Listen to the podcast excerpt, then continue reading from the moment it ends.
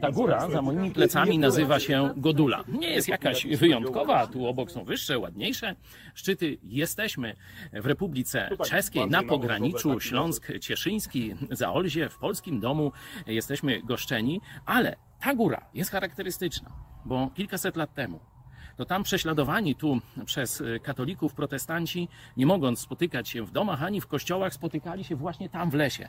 Takich miejsc jest tutaj dziesiątki na Śląsku Cieszyńskim.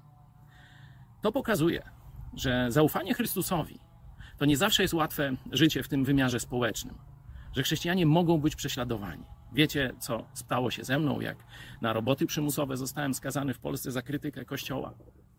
Myślmy o tym, by nasze dzieci nie musiały się chować po lasach, gdy będą chciały czcić Chrystusa i mówić prawdę o Nim, tak jak są przekonani. To jest dla nas dzisiaj wyzwanie. Idziemy po wolność.